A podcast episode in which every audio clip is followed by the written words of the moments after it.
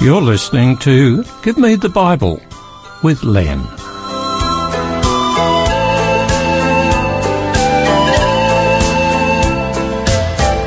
Today's topic is entitled Cleansing.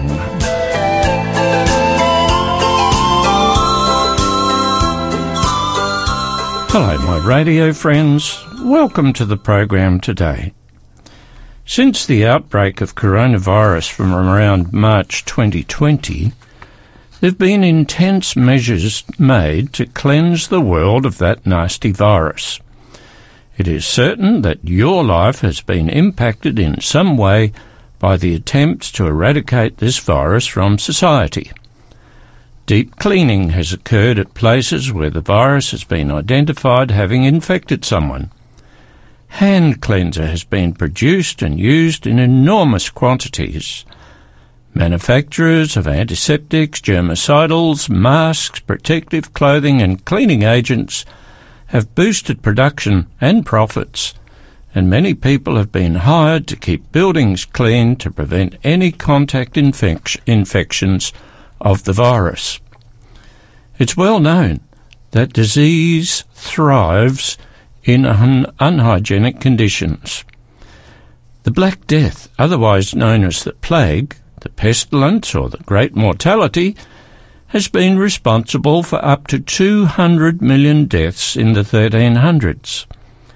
The importance of hygiene was recognised only in the 19th century, with the development of the germ theory of disease. Until then, streets were commonly filthy with live animals of all sorts around and human parasites, including fleas, lice, flies, and mosquitoes, abounding, facilitating the spread of transmissible disease. Rats in the filth probably spread the plague as well. It's nice to be clean. After getting dirty, washing the grime away in a warm bath or shower brings a feeling of relief. Yet not everyone likes to live in clean conditions. Specialist cleaners make a living from other people's uncleanliness, going into their homes and getting rid of the hoard of mess.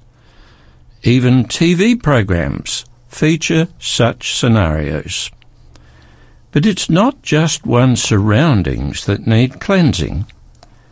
Other things that need cleansing are things as lifestyle, speech, morals, and attitudes.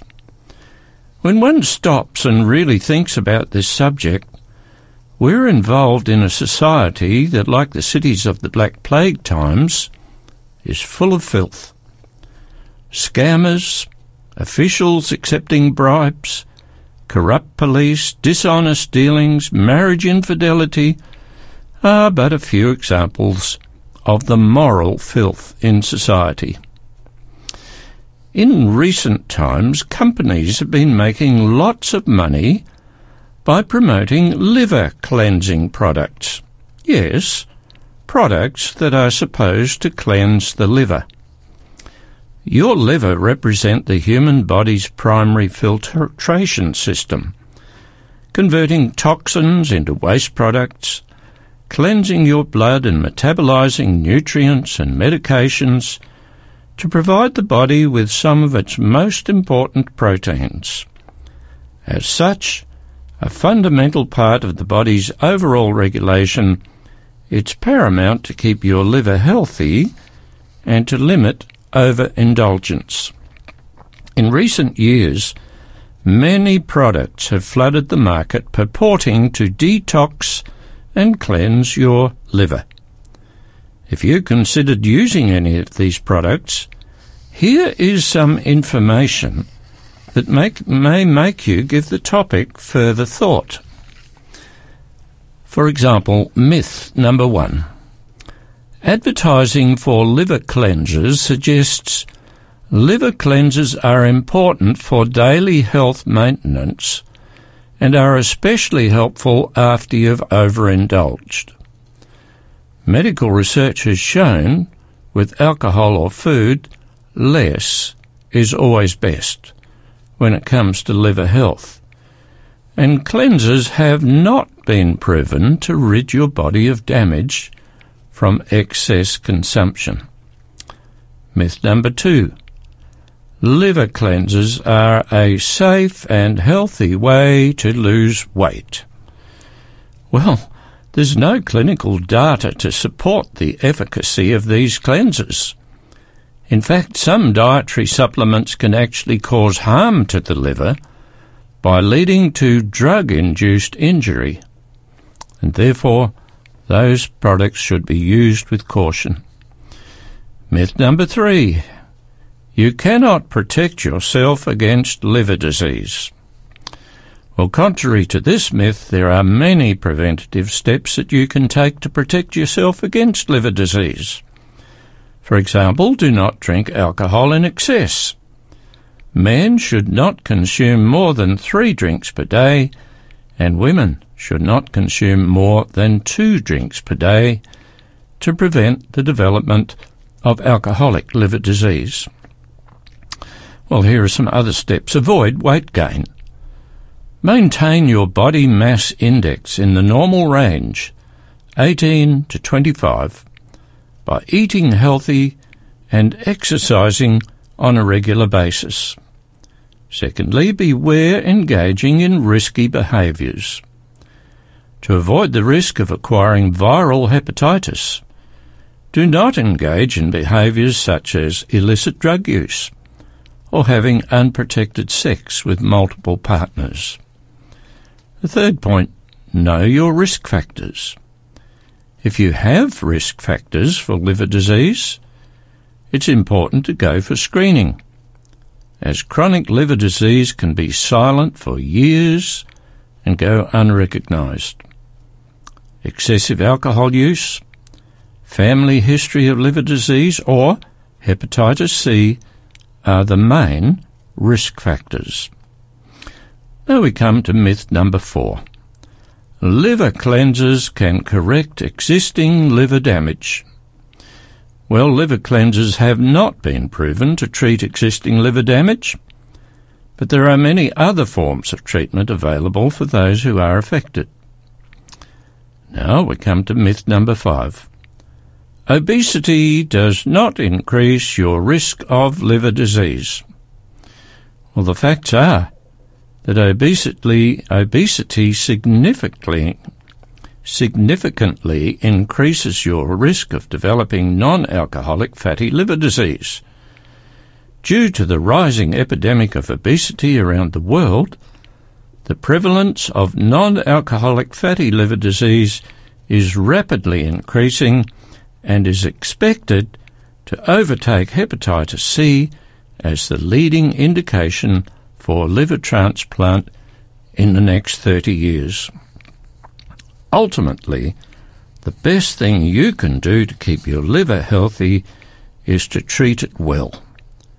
Avoid frequent overconsumption of food and or alcohol.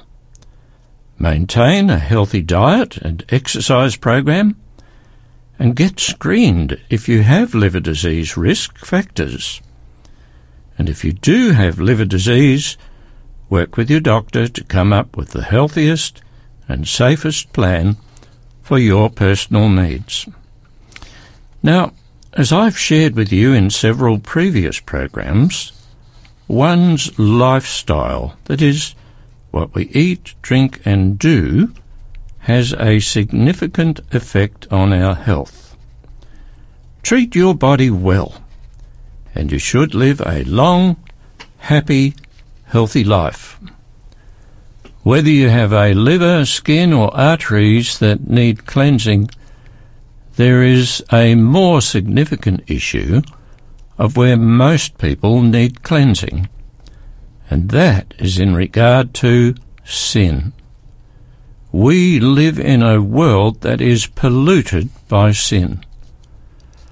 My personal understanding of the world's pollution problems is that sin and greed is a far greater problem than air pollution, greenhouse gas pollution, and plastics pollution, because sin is a universal problem.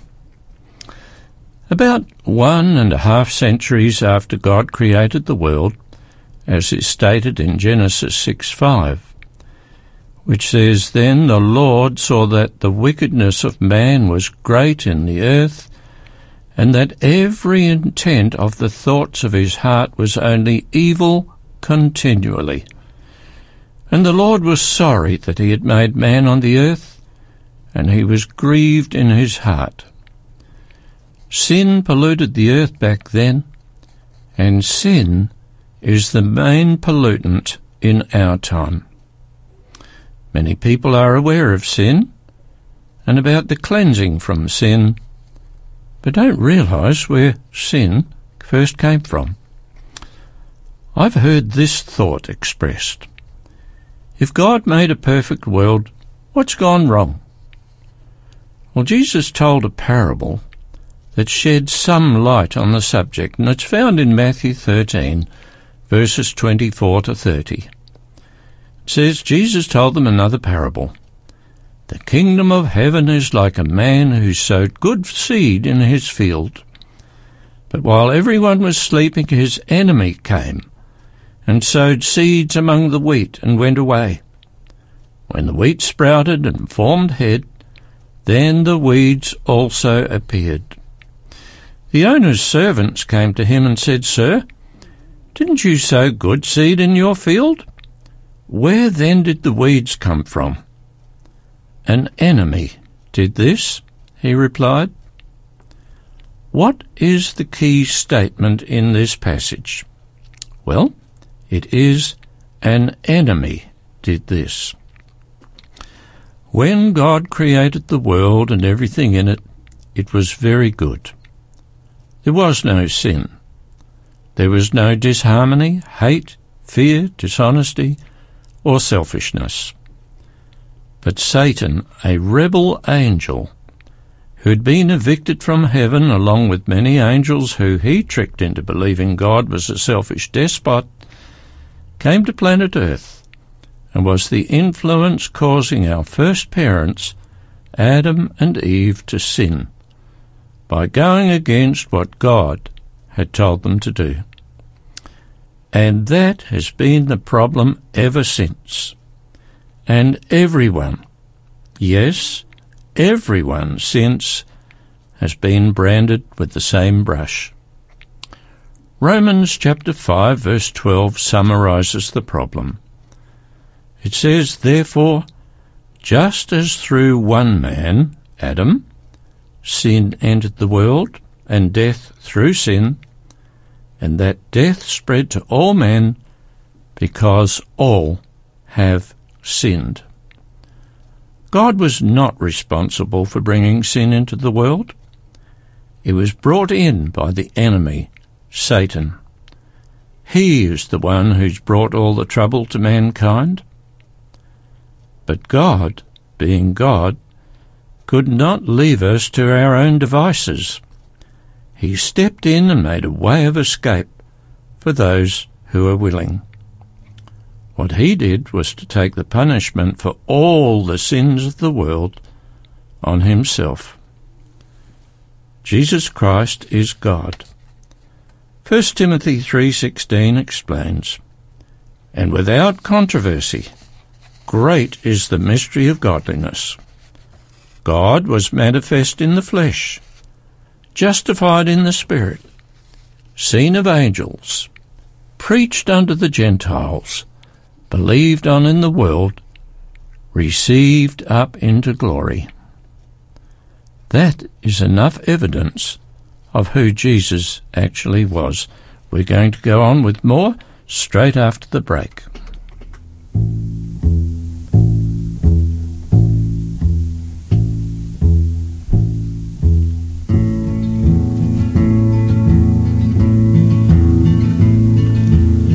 He turned the water into wine.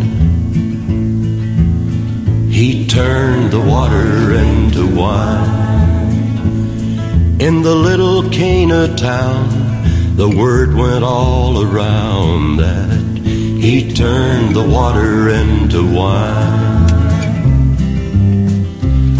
Well, he walked upon the Sea of Galilee. He walked upon the Sea of Galilee. Shouted far and wide, he calmed the raging tide and walked upon the Sea of Galilee. He turned the water into wine, didn't my Lord now? He turned the water into wine. In the little Cana town, the word went all around that he turned the water into wine. He healed the leper and the lame. He healed the leper and the lame. He said, Go and tell no man, but they shouted it through the land that he healed the leper and the lame. He turned the water into wine, did my Lord now? He turned the water into wine. In the little Cana town, the word went all around that he turned the water into wine. He fed the hungry multitude. Didn't he, brother? Mm, yes, he fed the hungry multitude with a little bit of fish and bread. They said everyone was fed.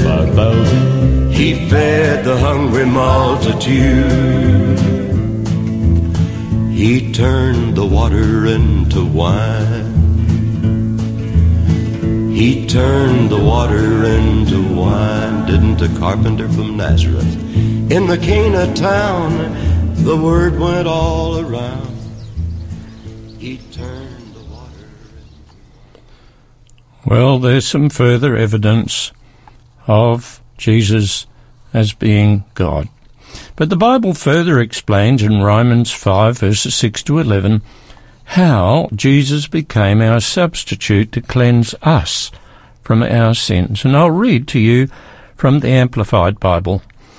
While we were still helpless and powerless to provide for our own salvation, at the right time Christ died as a substitute for the ungodly. Now, it's an extraordinary thing for one to willingly give up his life even for an upright man, though perhaps for a good man, that's one who's noble and selfless and worthy, someone might even dare to die. But God clearly shows and proves his own love for us by the fact that while we were yet sinners, Christ died for us. Therefore, since we've now been justified, declared free of the guilt of sin by his blood, how much more certain is it that we will be saved from the wrath of God through him?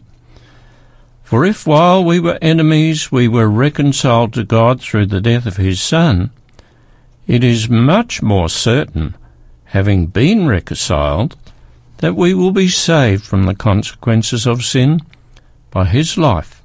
That is, we will be saved because Christ lives today.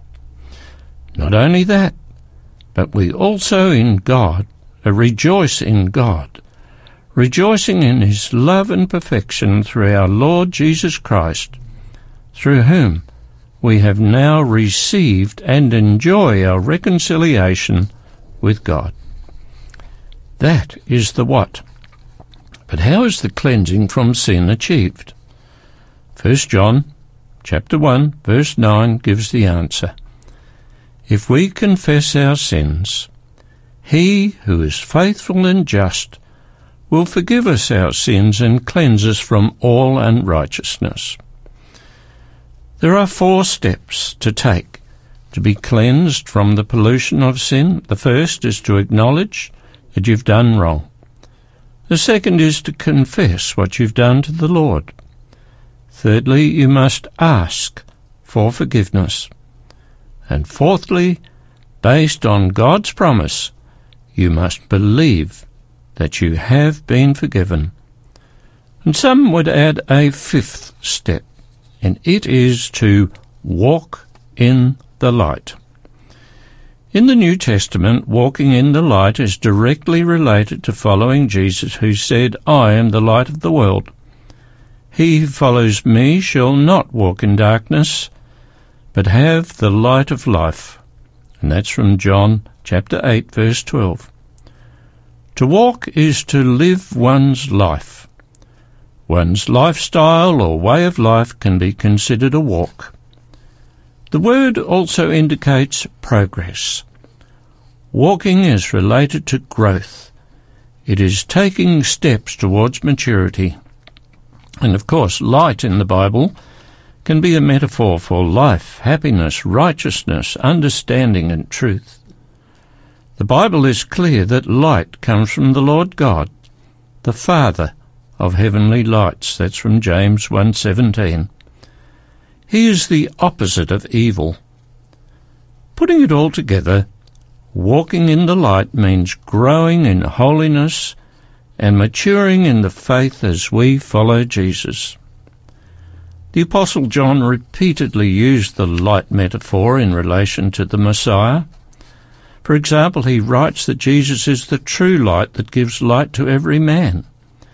And in 1 John 1 7 he says, If we walk in the light, as he, God, is in the light, we have fellowship with one another, and the blood of Jesus Christ, his Son, cleanses us from all sin. In verse 5, John says that God's very nature is light. Jesus, then, is the conduit or provider of light to the world. You know, giving up smoking is not easy. Giving up drugs is not easy. Giving up bad habits is not easy.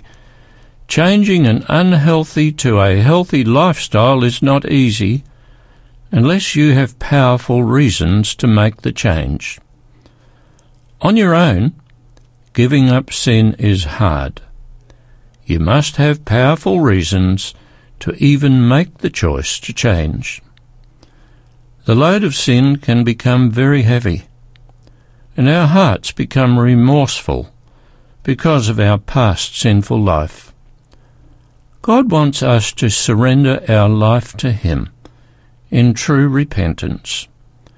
When God sees our broken and contrite heart and our ready to, readiness to fully do His will, He forgives our past sinful life, and we receive forgiveness and peace. This freedom is not something that comes through human reasoning. It's a work of the Holy Spirit in the heart that converts us to a new life. Through this power of the Holy Spirit, we have faith to trust God, so we can lay down our own will and forgive others. The Holy Spirit is our helper. 2 Corinthians 5:17 says therefore if any man be in Christ he is a new creature. Old things are passed away and behold all things are become new. The Bible way of forgiveness is beautiful. A trusting faith in the sacrifice of Jesus coupled with a complete surrender to God and his will removes the guilt from our hearts. Our sins are completely covered by the blood of Jesus Christ.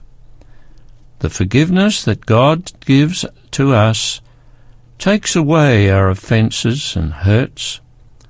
He wipes the slate clean and forgets our sins. And their iniquities will I remember no more, he promises in Hebrews 8:12. What a wonderful freedom we can experience when God forgives our sins and when we can forgive our fellow man. You too can experience this in your heart and life. Come to the Lord today. You can be cleansed from the pollutant of sin in your life, no matter how bad you've been. God's cleansing is more powerful than disinfectant and it doesn't lose its effectiveness. God's cleansing is free and makes you free. I recommend it.